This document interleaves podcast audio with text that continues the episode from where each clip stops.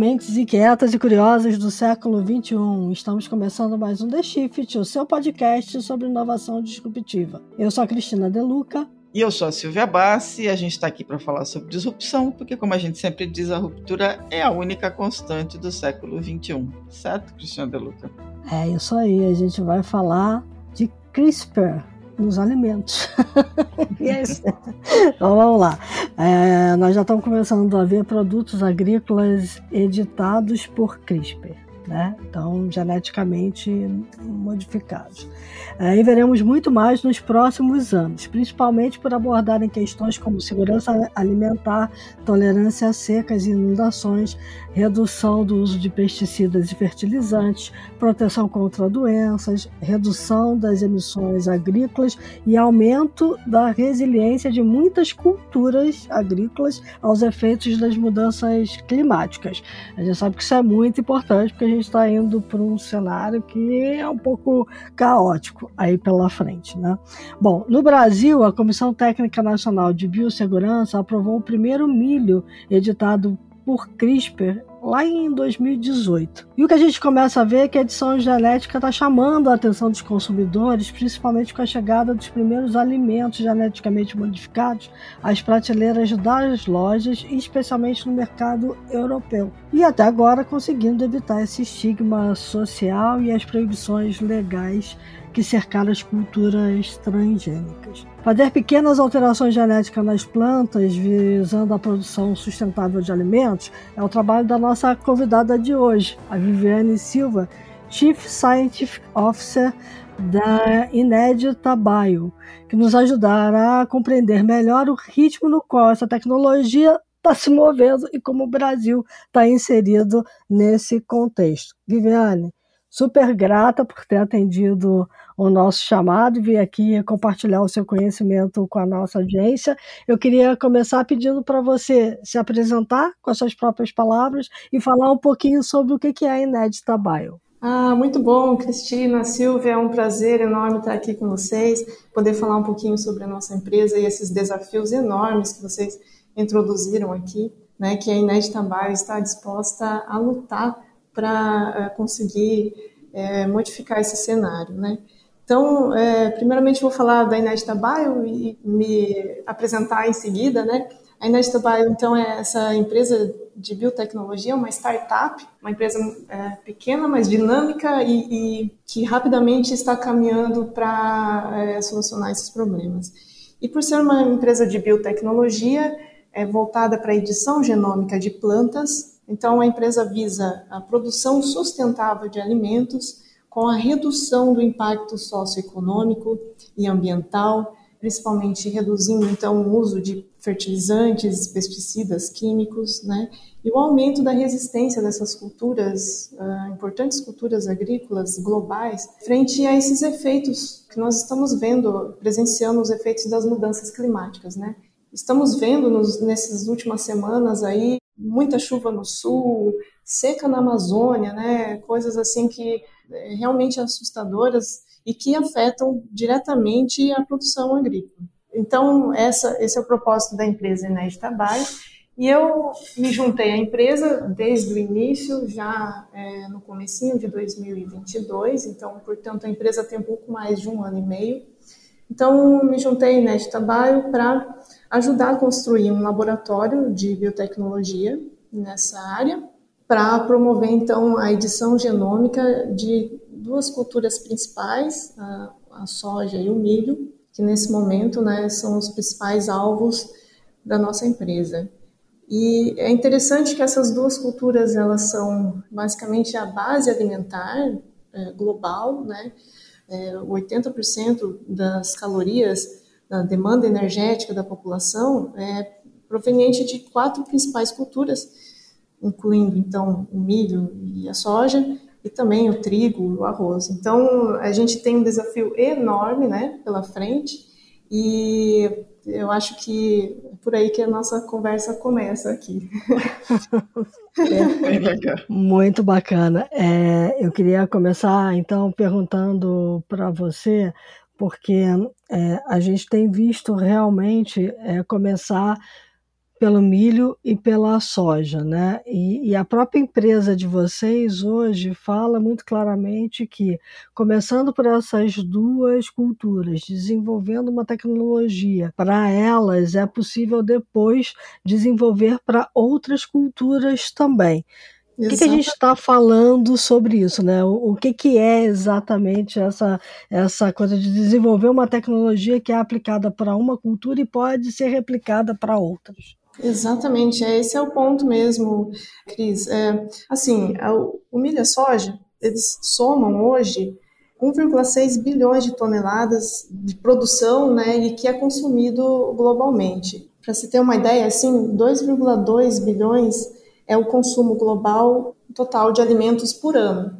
Então, assim, são duas culturas uh, muito importantes nesse sentido, e se a gente consegue trabalhar com elas, obviamente, através de uma plataforma que seja compatível para outras culturas, outras plantas, é exatamente esse o objetivo. Então, como que funciona isso? Né? A Inédita Bio, ela desenvolveu uma plataforma que usa da tecnologia CRISPR que vocês mencionaram, eu posso falar um pouquinho mais sobre tecnologia em si, né? Eu sei que tem muita gente ainda curiosa com, com essa popularização da tecnologia. Então, a, a Inédita não é que ela inventou um novo CRISPR, não, ela usa do CRISPR, que foi ali é, descoberto já pelo menos 20 anos, mas que se popularizou nos últimos 10 anos, a partir do momento que viu-se a possibilidade de ser aplicado em eucariotos, eh, tanto para plantas como até em humanos, né? Rendeu aí o prêmio Nobel em 2020 para duas pesquisadoras mulheres, né? Aproveitando aqui.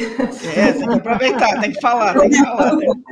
Tem, tem, tem sempre que falar, tem sempre que falar.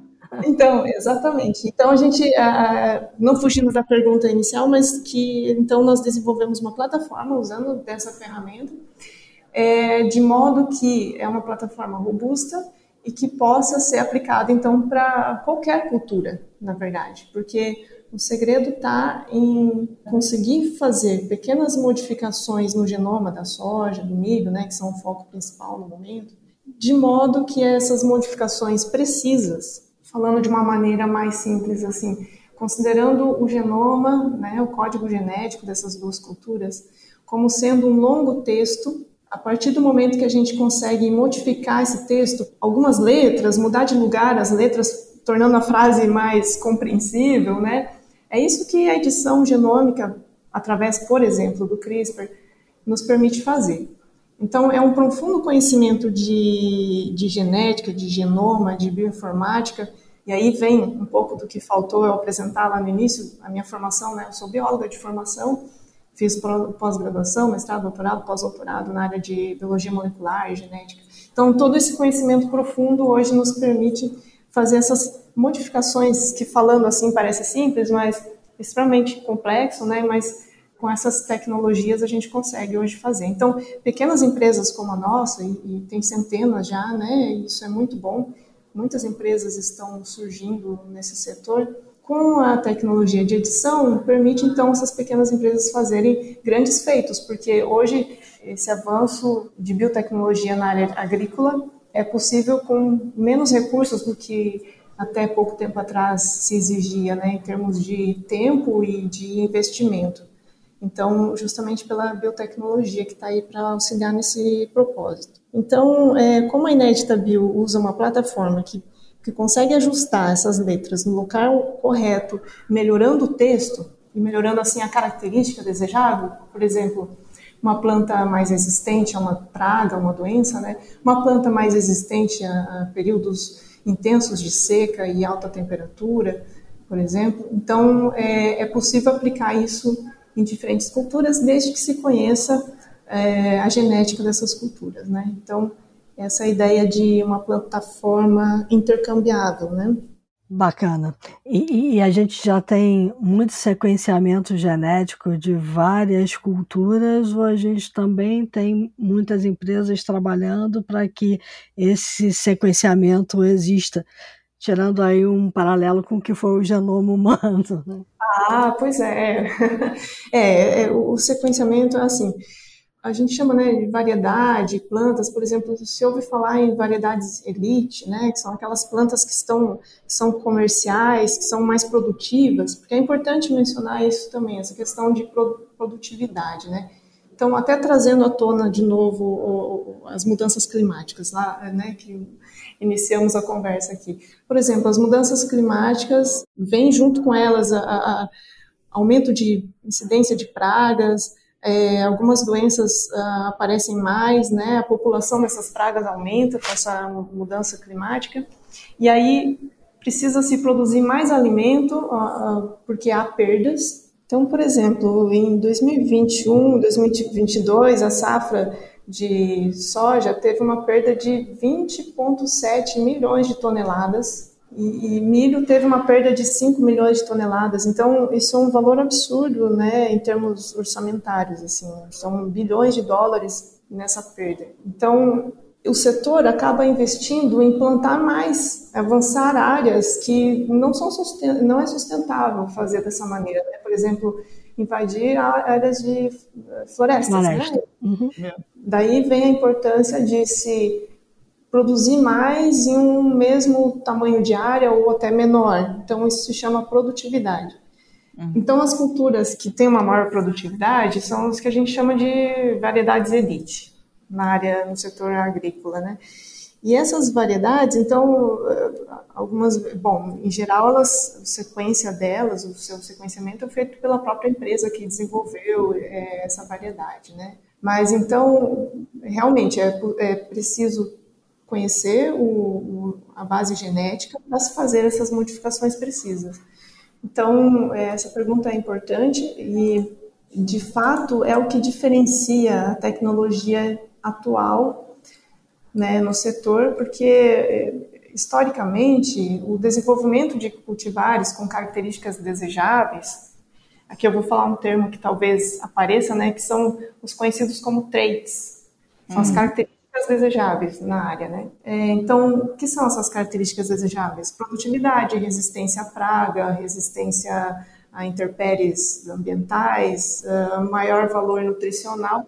Então, historicamente, baseava-se em métodos de seleção dessas características favoráveis de ocorrência natural ou induzidos por mutagênese não específica. Embora tenha sido muito importante, mas foi um, um, um longo período para se chegar é, tem que ser feito cruzamentos, né? E limpar essas gerações, vai cruzando e vai eliminando aquilo que não é desejável, assim por diante. Então, é, hoje, com a edição genômica, você consegue fazer de maneira muito precisa, conhecendo-se o genoma, né, daquilo que você quer melhorar, você consegue fazer isso de forma mais, muito mais rápida precisa, né, digamos, assertiva mesmo, no fingir dos ovos, né? Bem legal. É, Viviane, deixa eu te fazer uma pergunta. É, você estava aqui falando, a hora que você falou de mexer no texto, eu fiquei pensando numa amiga minha, que ela, ela, ela tem pavor de vírgula no lugar errado, né? Qualquer jornalista tem, né? Que escreve tem. Eu, tô, eu fiquei só pensando, a Caru ouvindo isso, a Caru ouvindo isso. Mas é, ia ser de arrumar as vírgulas da, da plantinha. Mas olha só, deixa eu te fazer uma pergunta. É, quando a gente fala de CRISPR, a gente fala dessa edição genética, aí logo talvez tenha, tenha vindo na cabeça das pessoas a questão é, do, do transgênico. A gente não está falando de transgênico, confere? Exatamente. Aqui o que a Nesta faz é edição genômica via não não transgenia. Por quê? O que é a transgenia? Né? Você inserir, introduzir numa espécie um gene de uma outra espécie. Né? Isso. Né? Então, e aqui no caso da edição genômica na plataforma da Inédita Bio, você faz edições na própria planta. Então, você mexe no texto da própria planta. Quer dizer que você não está criando um Frankenstein, você está, na verdade, mexendo nela para que ela perca uma, ou ganhe uma qualidade ou, ou, ou amplia uma qualidade que ela já tinha, por exemplo, de resistência ao calor ou resistência ao frio. Exato, exatamente. É, tá. Então, ao longo do tempo, na evolução, né, as mutações ocorrem, né? No ser humano também, o tempo uhum. todo está ocorrendo mutação. Então, na planta também. Então, a pressão ambiental, a pressão eh, das próprias pragas faz com que a planta, às vezes, ela tinha lá no passado um texto para determinada característica que era bom e com o tempo ela, eh, esse texto ficou ruim. Então a gente vai lá e conserta de novo. É exatamente tá. isso. Legal. É ou ruim ou não deu tempo de reescrever o texto com a velocidade em que o ambiente está mudando, né? Aí você tem que dar uma ajudazinha. Exatamente. E, e, e, isso é importante porque o tempo, né, faz toda a diferença. Porque realmente, o, com o tempo a gente chega lá é, é, nessas variações naturais. Agora a população está crescendo rapidamente. Hoje uhum. nós somos em 8 bilhões, daqui menos de 30 anos nós seremos em 10 bilhões de pessoas no mundo. E essas pessoas precisam comer todos os dias, então são toneladas de alimentos que precisam ser produzidos todos os dias, isso não pode parar, né? E ao mesmo tempo a gente não pode devastar mais floresta para plantar mais. Então tem que acelerar o que o tempo faria. acelerar isso. É, Dá um empurrãozinho no bichinho. Dá um empurrãozinho, isso. Através Agora, do, do, ponto de. Desculpa te interromper, mas é, do ponto de vista, vamos, vamos pegar lá, dos Objetivos de Desenvolvimento Sustentável da ONU, ah, o uso de CRISPR é perfeitamente. está é, é tá perfeitamente casado, né? Porque o que Exatamente. você está fazendo, na verdade é, evitar que para é, evitar que se desbaste florestas para aumentar a produtividade, por exemplo, quando você pode produzir mais no mesmo ambiente só dando uma tesouradinha genética. Ex exatamente, exatamente. Vocês estão por dentro da tecnologia. e, é, é uma tesourinha mesmo que você falou. É interessante mencionar isso, né? Porque é, a gente chama de tesoura molecular, né? É, a tesoura uhum. foi a grande é, descoberta, né? Exatamente, são enzimas, né, são é, que a gente chama de nucleases, que elas reconhecem nucleotídeos, que são as letrinhas do DNA, do nosso texto da vida aí, e elas fazem esse corte, e aí ocorre a, a, a correção, né? Bem legal. Bom, e, e aqui no Brasil, como é que a gente está no desenvolvimento dessa parte? Porque durante alguns anos a gente olhou bastante para genética das plantas, né? Ah, lá pela Embrapa. É, se uhum. fez algumas coisas na área de transgênicos, que depois acabaram ficando obsoletas. Então, como é que a gente está hoje, né? Como é que o Brasil está se posicionando no mundo frente a esses novos desafios? É, o transgênico ele, ele tem um, um, um, processo mais longo, né? De fato, demanda mais tempo para você chegar no produto. E agora a edição genômica, a própria Embrapa também está fazendo edição genômica, né? Então são tem muitas empresas no Brasil, não só na área de plantas, né? Também de microrganismos chamados biológicos, também relacionados para o uso no setor agrícola, né? Para aumentar a associação com as plantas são os microrganismos benéficos, né? Então, não só no setor de plantas, mas no caso da Inédita Bio, que faz a modificação que a gente chama de uma modificação embarcada na semente, então o objetivo é obter já uma semente modificada pronta para ser plantada, né? Tá. Então, sim, existe um aumento, as, estão surgindo principalmente startups também, né, pequenas empresas, uhum. que estão uh, trazendo, buscando essas soluções rápidas para colaborar, né? É, tudo, acho que a união das forças nesse sentido é, em prol que vocês mencionaram aí da ONU, para a gente chegar num, num mundo melhor e sustentável, né? Que nós temos um prazo curto para chegar nisso, porque senão uhum. vai virar um caos, né? Vocês conseguiram funding? Vocês estão. Como é que está a, a, a Inédita Bio no sentido de, de uhum. ter captação de recursos? Vocês estão fazendo com recursos. É, esse é, é, é uma pergunta interessante, né? Porque a startup tem esse também além da ciência, né? A é gente dureza. Tem que, então é um trabalho árduo assim, mas muito dinâmico, muito interessante. Já aproveito para deixar aqui uma mensagem para para as pessoas da área aí que às vezes estão tão focadas no meio acadêmico, estão lá fazendo a sua pós-graduação e aquela que é muito importante eu vim desse ambiente também mas também para ter essa abertura é, de visão que existe também a ciência na, no setor privado, né, essas startups de biotecnologias, uhum. que, a exemplo da, uh, da Inedita Bio, tem então esse desafio enorme e, e é é divertido, eu diria assim, né? Porque a gente da ciência, que é o que a gente, quem faz, é isso que, que escolheu para a vida, né? E, mas de uma maneira que tem que estar tá pensando nisso também. E com que dinheiro nós vamos fazer isso? Então, realmente, então nós juntamos com uma, um fundo Venture Builder, que é, é a Vesper Ventures, ela fica, ah, em, legal. É, fica em Florianópolis, nós começamos com eles, eles fizeram o primeiro aporte, que a gente chama de pré-seed, uhum. né? o primeiro aporte na empresa, que foi o, o que utilizamos durante o primeiro ano para fazer a prova de conceito, para gerar essa plataforma, que nós depositamos uma patente é, na USPTO, que seria uma agência de, advocacia nos Estados Unidos, né? Uhum. Então, esse é um marco importante da empresa, nós temos uma plataforma proprietária, né?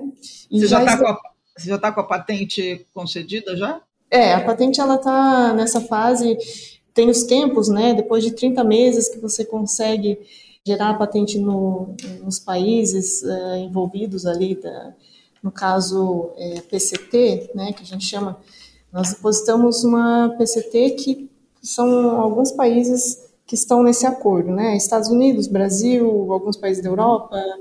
Então, depois de 18 meses, você pode registrar, registrar essa patente nesses, nos respectivos países. Então, tem os seus prazos, tem que ser respeitados, mas já está coberta, a, a, já é proprietário da empresa e já pode ser licenciado, por exemplo. Então, Bem legal. já iniciamos, é, inclusive, negociações nesse sentido. Né? E, e, depois dessa captação com a Vesper, vocês fizeram outras? Estão, estão pensando em aumentar a captação? Como, como é que é? É, exatamente. Agora nós estamos em busca de capturar 5 milhões de dólares até o final de 2024. Bacana. Isso é o suficiente para fazer as primeiras provas de conceito, porque eu também estava dando uma olhada lá no roadmap de vocês. É grande, né?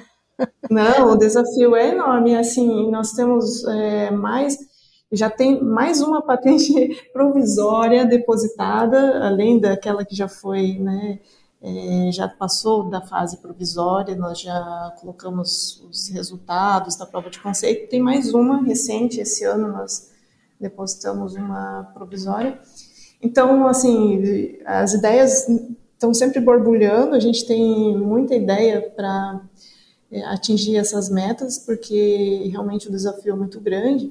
E essas tecnologias que a Inédita está desenvolvendo são para acelerar esses processos, né? Uhum. Torná-los cada vez mais robustos. Então, esse investimento de 5 milhões até o final de 2024 é para rodar essas plataformas e avançar na soja, no milho, que além da soja que eu falei bastante aqui, né, ferrugem asiática, que é um, grande problema, é o nosso primeiro foco aqui. Depois, no milho, a gente tem vários projetos: milho resistente a, a insetos, o milho com uma melhor capacidade de associar bactérias fixadoras de nitrogênio. Então, o, o recurso vai ser aportado para esses projetos. Viviane, me fala uma coisa: o tempo para isso maturar, né? Ou seja, você falou que vocês chegam na semente. Como é que isso acontece? Quanto tempo leva para a gente ter isso na prática? É, é um processo assim, a, a, biotecnologia em geral, não só de plantas, mas também Vamos pegar o exemplo aqui do desenvolvimento de vacinas que eh, todo mundo acompanhou, né? Isso. Aí da Covid. Então, e que foi um tempo recorde, né, deles chegarem até a vacina. Então, é assim também na, nas plantas com biotecnologia. Elas precisam passar por uma fase que a gente chama de gene discovery, que é a descoberta de genes. Uhum. Depois, a edição desses genes, a edição, né, a correção do, do texto lá do genoma da planta em si. E aí, então, vem uma fase de prova de conceito em casa de vegetação. Então, é um ambiente controlado inicialmente, né? Tá. Você imagina uma, uma estufa, né, que tem controle de luminosidade, temperatura, etc., controle de pragas, tudo mais. E depois que passa dessa fase é que vai para o campo. Aí, aí sim é a prova de conceito final, né? Se uhum. funcionar no campo, é isso que vale, na verdade. Então, é um processo um pouco longo porque depende do ciclo de vida da planta. Então, por exemplo, o milho, é, o milho de semente a semente vai aí pelo menos uns seis meses. Então, para uhum. você ter uhum. uma ideia, né? E você tem que passar, muitas vezes, para uma geração seguinte, né? Você tem que cruzar essa para ver se, se a edição foi para o filho, né, passou para a semente, vai para claro. frente, né, então tem que ser robusto o suficiente para passar para as próximas gerações. Então, é, é esse o tempo limitante. Então, nós temos a expectativa de, em 2026, estarmos indo para o campo para fazer esses testes. Então, Legal. essa é a ideia. É o que o pessoal fala, né? Investimento em deep tech tem que ser um dinheiro paciente, né? Porque não é assim do nada, né? Você não você não faz assim, tada, nasceu a planta, né? É, mas olha, isso, esse tempo que eu estou te falando aqui, imagina, é. 2026 está aí já. É, é, relativamente curto. E a gente, é, pensando né, no que vinha sendo feito até o momento, né, antes do uhum. CRISPR e tudo mais. E a Inédita tem uma proposta aí de acelerar esse processo. A gente está bastante confiante e talvez até encurtar esse, essa etapa aí. Olha que legal. É, porque assim, a, hora que você falou que tem que ir para o campo, é, eu fiquei pensando, né? Nessa hora você não, não dá para fazer com gêmeo digital, né? Você tem que ver a coisa acontecer na natureza, né? Exato, exatamente, exatamente. Tudo que a gente consegue prever, predizer computacionalmente, agora tem a, aí a inteligência artificial, né? Uhum. Tudo que a gente consegue, a gente faz o máximo, né? Para chegar com o mais uh, planejado possível. Mas é a hora que for para o campo é que a gente vai ver as intempéries aí, esses, essas mudanças climáticas que nós estamos vendo, né? Fazendo o paralelo com a vacina, ir para o campo é o estudo clínico, né? Exato, exatamente. exatamente. É, mas é, pô, deve ser emocionante essa hora, não? Nossa, é, é um frio na barriga, assim. Cara, eu, eu fico imaginando. É, é. Eu Porque fico imaginando. Gente, é, você imagina, vocês né, que gostam de editar, mudar a vírgula do texto. imagina vocês trabalhando ali é, contra o tempo para modificar o texto, deixar ele o mais correto possível antes de é, mandar ele para o mundo, né? Que daí publicou, foi para o mundo, né? Isso. Não dá um frio na barriga? Aqui é a mesma coisa, a gente. É, é, mas o, o, seu é maior, né? Porque a gente se errou, é. a gente puxa o texto e arruma, né? Você não é. tem como tirar a plantinha lá do chão, né? Vai ter que esperar o é. bichinho andar. É. Mas é muito bacana. Do ponto de vista global, Viviane, como é que a gente está hoje? É, empresas como a sua, é, elas existem em todos os países? Tem algum Sim. país que está mais adiantado? Ou a gente está mais adiantado? Não, não, olha, essas empresas eh, para te ter uma noção, assim, só na, na, Europa, por exemplo, onde a edição genômica é muito bem vista pela população, pela questão lá da transgenia que vocês falaram, por Isso. não ser considerado um transgênico.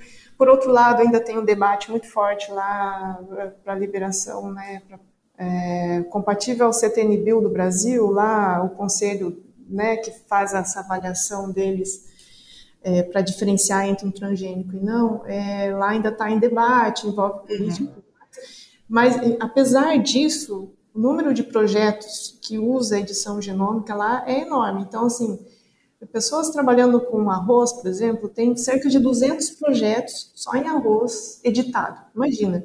Olha tomate, assim. tomate cerca de 100. E aí as demais, é, as demais culturas em torno de 50 projetos é, só com edição. Então, imagina, e são países que, assim, não têm a capacidade agrícola que o Brasil tem, uhum. né?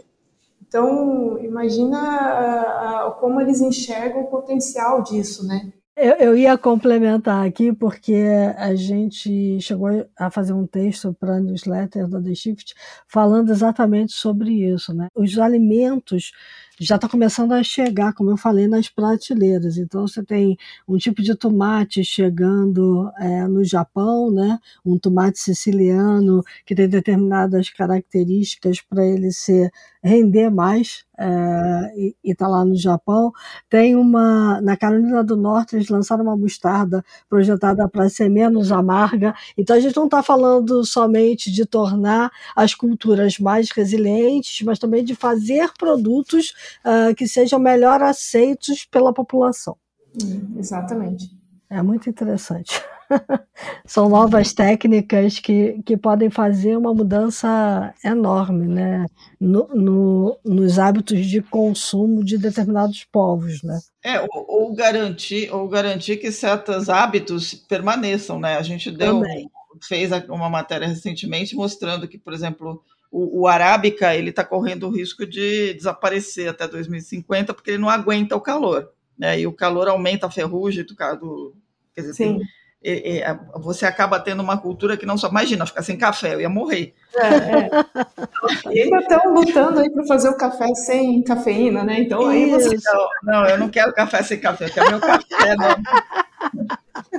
Aquele arábica bacana ali que. É. É, justamente os hábitos alimentares estão mudando juntamente com o aumento populacional, então, e juntamente com as pragas aumentando, e e com a mudança climática, é, é tudo junto ao mesmo tempo no mesmo lugar. Né? É. Bacana. É, a gente tem um desafio enorme. Eu fico imaginando. É, vou te fazer uma outra pergunta agora. Como é que é a receptividade lá do produtor, né, a esse tipo de trabalho que vocês estão fazendo? É bom, é, para o produtor o que importa no final das contas é a produtividade, aquilo que eu venho falando, né? uma semente vai gerar mais grãos a partir daquela semente, isso é o que importa para o agricultor no final das contas, né? Claro que a cultura do pensamento está mudando também no sentido de, de que a sustentabilidade é importante, né? Então, uhum. Se a gente consegue uh, produzir mais num espaço menor, o agricultor também vai ficar mais feliz, né? Então, é, para ele é isso que importa no final. Se a consequência dela ser mais resistente a alta temperatura, a uma praga, ao uso menor de fertilizantes químicos, ao melhor uso da água, a consequência disso é a produtividade, é uma produção maior no final das contas. Né? Então, e é isso que o agricultor quer. E, a produção maior a menor custo, né, também. A menor custo, exato, isso também, isso é importante colocar, porque novamente dando o exemplo da ferrugem asiática, né? Para se ter uma ideia, assim, é, é, necessário pulverizar as lavouras de soja cerca de quatro vezes durante o ciclo, né? Então, imagina você passar com o aviãozinho pulverizando uh, com é, o fungicida, né? Isso é um custo também para o agricultor. Isso que você uhum. mencionou. Além, é claro, das, uh, de tudo que está associado a isso, né? Uh, até um possível aumento da incidência de doenças, alergias relacionado a isso, né? E a própria emissão de gases do efeito estufa. Né? Então está tudo muito relacionado. É, acho, que, acho que a palavra é exatamente essa. A gente tem que começar a entender que as coisas são todas conectadas. Exato, exatamente. E agora a gente foi lá e bagunçou a natureza que estava com tudo conectadinho direitinho. Agora a gente tem que consertar, porque a gente fez uma carta. É. é, e assim, hoje é necessário fazer isso. Eu não estou aqui criticando 100% essa prática, porque se não fizer isso, simplesmente não produz. Né? Claro, claro. E se, não, e se não produz, é, a gente não tem o que comer. Não só a gente, mas os animais, né? A base alimentar, quando eu falo de que essas, esses quatro grãos são a base alimentar global. Porque eles não só alimentam diretamente a gente, mas tá lá na ração, vai alimentar, vai produzir o porco, o, gado, né? A galinha que a gente come também. Então, é, é a base alimentar. Então, assim, Atualmente, a maneira que se tem chegado numa produção é, é com o uso de fertilizantes é, é, defensivos agrícolas. E se tiver uma maneira da gente produzir isso, né, continuar produzindo bem, de uma maneira ainda mais sustentável, com menor custo uh, financeiro e também custo ambiental, já diria, né? Uhum. E, e de saúde, então melhor ainda, né? que é aí que vem a importância da edição genômica nessa área. Tá. Os planos de vocês, é, é o, o objetivo é vocês serem geradores dessas sementes ou vocês é, pesquisarem e depois é, funcionarem à base da patente? É, a ideia é a gente licenciar as nossas uh, plataformas, né? Uhum. Aí o, a, o setor assim é de uma complexidade grande, né? Imagina o tamanho desse país, o tamanho da produção, né? Claro. Para vender isso, você tem que, a partir de um saco de sementes, tem que produzir quantos sacos com essa modificação para entrar no mercado, né? Tá. O, o, tamanho da empresa não comporta isso, nem as grandes, né? Então, é, é uma rede, tem as empresas formadoras de germoplasma, tem as empresas que produzem as sementes. Então, é uma rede complexa e grande, e a ideia é a gente licenciar, então, a plataforma proprietária da Inédita. Tá, perfeito. E é bom que botando uma patente em vários países diferentes, como vocês estão fazendo, vocês, a gente fez um podcast aqui recentemente falando de já começar pensando global. Vocês já fizeram isso? É, exatamente. É. é. porque é um problema global, né? E a, e a nossa plataforma é aplicável globalmente para culturas que nem são aqui no Brasil tão fortes, né? Mas que lá fora, sim, são realidades diferentes uh, em alguns setores, né, em alguma, alguns determinados tipos de plantas que lá fora uh, substituem aquilo que é feito aqui, justamente pela diferença climática do solo e tudo mais, e que a nossa plataforma pode atingir, então, nesses lugares também. Bem legal. E, e a gente tem que pensar que patente é divisa, né? Patente é, é aumento de PIB, né? É, desde que seja respeitada.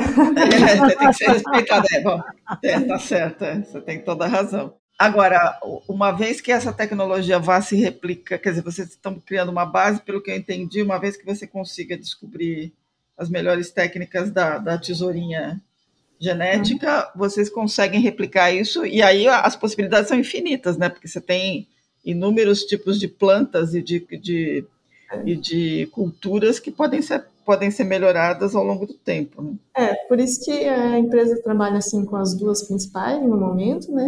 Uhum. E, e, trabalha com essa com licenciamento e as outras empresas que já são, digamos assim, que dominam é, tanto a, a, cultura em si quanto o mercado relacionado àquela cultura, elas fariam uso então da nossa especialidade para melhorar a cultura delas. Essa, é, justamente, a gente tem que escolher, né? Não dá para abraçar o mundo. Claro, muito legal.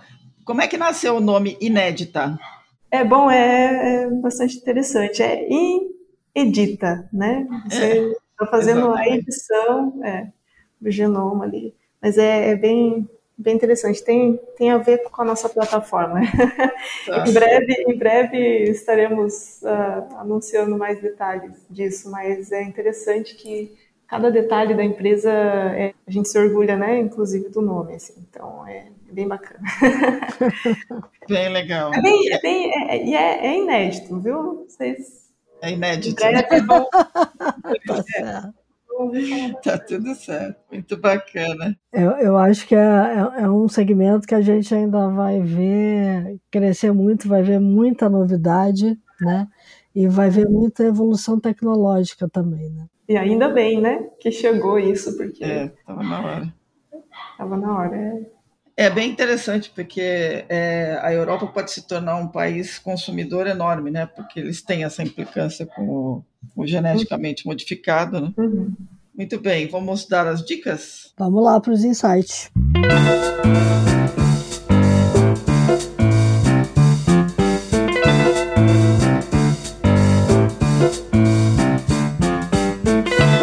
dia de insights com a Marcela Gava, jornalista e analista de conteúdo e tendências de tecnologia do Capterra, uma plataforma global de comparação de software corporativo. Uma vez por mês, a Marcela tem vindo aqui comentar com a gente uma tendência de impacto da transformação digital descoberta pelo Capterra em suas pesquisas. É isso aí. E o nosso assunto de hoje são os programas de gestão de processos e a chegada da inteligência artificial nesse segmento, especialmente nas pequenas e médias empresas. Marcelo, que, que o Capterra descobriu ao conversar com a comunidade de gestores de projetos sobre o uso da IA nesse segmento? Oi, pessoal, prazer estar aqui de novo com vocês. Essa vez, os resultados são de uma pesquisa recente realizada pelo Capterra dos Estados Unidos. É, o foco foi gestores de projetos de pequenas e médias empresas. E a gente tem visto interesse crescente por inteligência artificial e nesse segmento também não podia ser diferente. É, esse estudo ele identificou um grande otimismo por parte dos profissionais sobre os benefícios que a IA pode trazer na gestão de projetos. E não é só isso, a gente viu também que 22% desses gestores de projetos já implementaram IA na área deles e 39% devem implementar a tecnologia em breve. É, esse motivo para o otimismo é que eles acreditam que a inteligência artificial pode ajudar em coisas como gestão de time, acompanhamento de projeto e até na melhoria do tempo de entrega de projetos. E até tem um resultado bastante positivo para quem usa. 93% das empresas entrevistadas mostraram retorno positivo sobre o investimento nos últimos 12 meses. Pô, Marcela, muito legal esse resultado, mas a, a, chegada da inteligência artificial nas pequenas empresas é uma coisa relativamente nova, né? Nas pequenas e nas grandes, óbvio. É, elas estão preparadas para usar? Então, Silvia, é uma pergunta muito importante. A pesquisa ela deixa claro que as empresas elas têm consciência da necessidade de ampliar os conhecimentos sobre a tecnologia para aí poder usá-la plenamente. E tem um dado bastante interessante que 71% das empresas declararam que estão muito ou moderadamente familiarizadas com a IA. E a maioria delas declarou que pretende aumentar em 32%, em média, os investimentos em inteligência artificial para a gestão de projetos no próximo ano. É, isso mostra claramente a confiança na tecnologia e nos efeitos positivos que ela pode trazer para a gestão de projetos.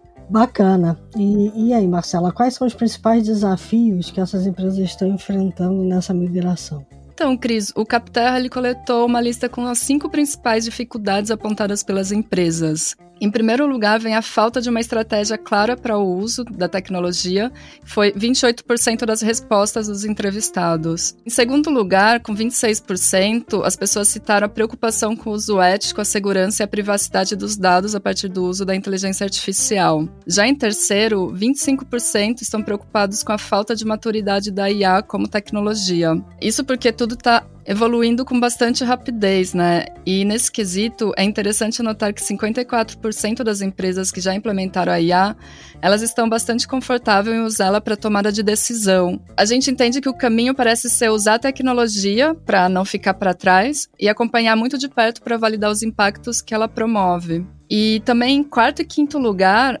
as pessoas citaram a falta de suporte adequado da TI e a falta de competências e conhecimentos específicos do time de gestão de projetos para implementar a inteligência artificial. E aí a gente pode pensar na minha resposta anterior, né, de que as empresas estão aumentando o investimento em inteligência artificial com a consciência de que é preciso capacitar as equipes. Também é importante destacar que o dinheiro não parece ser o problema para as empresas entrevistadas, até porque a falta de investimento em IA ficou em 12º lugar na lista de barreiras e foi mencionada só por 14% das pessoas entrevistadas. Bom, Marcela, é, muitos dos programas de gestão de projetos no mercado já estão incorporando os recursos de IA.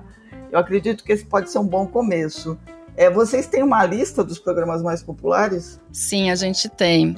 É, nós criamos uma lista com os 10 principais programas de gestão de projetos e essa seleção ela foi feita a partir da avaliação de usuários e também a gente optou por selecionar ferramentas que oferecem uma versão gratuita. Isso porque as empresas podem testar esses programas, né, as funcionalidades e aí decidir se elas vão investir na versão mais completa desse, desses softwares. Então, a análise pode ser encontrada no blog do Capterra, mas eu vou mencionar aqui os 10 programas que a gente selecionou e eles estão aqui em ordem alfabética. O primeiro era é o Artable, Asana, Basecamp, ClickUp, Evernote Teams, Gira, MindMeister, Monday.com, Notion e Todoist. Muito legal, Marcela. Obrigada pelas dicas. Para quem está nos ouvindo, a pesquisa do Capterra sobre o uso de IA em gestão de projetos e a lista com os 10 programas está no site e a gente vai colocar o link para acessá-la na página do episódio. É, vale a pena olhar porque cada um desses programas tem uma avaliação específica e as suas, as suas peculiaridades ali listadas. Legal, eu que agradeço, pessoal. Além de acessar a pesquisa, também convido todo mundo a conhecer mais sobre o Capterra no www.capterra.com.br. Até a próxima. Até lá. Até a próxima, gente. Até lá.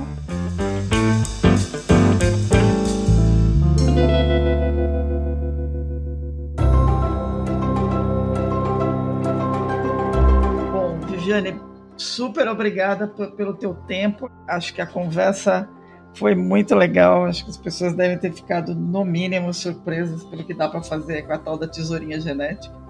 É, acho que a gente conseguiu explicar a CRISPR de um jeito muito legal, adorei.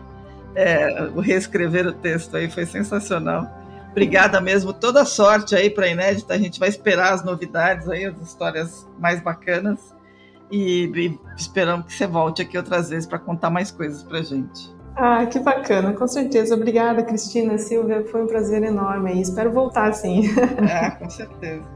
Bom, para quem nos acompanhou, dicas, sugestões, críticas, elogios, mandem um e-mail para news@theshift.info, lembrando que a The Shift é um podcast muito legal, mas não é só um podcast. Vão lá no site www.theshift.info, assinem a newsletter, acompanhem os nossos artigos, porque a gente é um ecossistema que passa, a gente passa o tempo todo mapeando esse mundão que muda toda hora, né?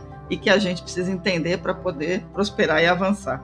Fiquem bem, se cuidem e até a próxima semana. É isso aí, pessoal. E lembre-se que, como a gente gosta de dizer aqui, o mundo muda porque tem pessoas que em determinado momento tomam decisões que vão mudar o mundo. Né? E uma dessas decisões, eu acho que a Viviane fez uma provocação aqui, é olhar para aquilo que você hoje está estudando na universidade e ver se isso pode de fato ser uma pesquisa aplicada e ajudar a transformar o mundo, principalmente nessa área é, de biotecnologia, num país agrícola como é o Brasil. A gente pode continuar sendo celeiro do mundo de, e também exportador de tecnologia uh, para o setor agrícola. É uma vocação para o país, eu vivo batendo nisso. Então, é, se você está me ouvindo aí, você trabalha nessa área, pense nas decisões que você vai tomar na semana que vem.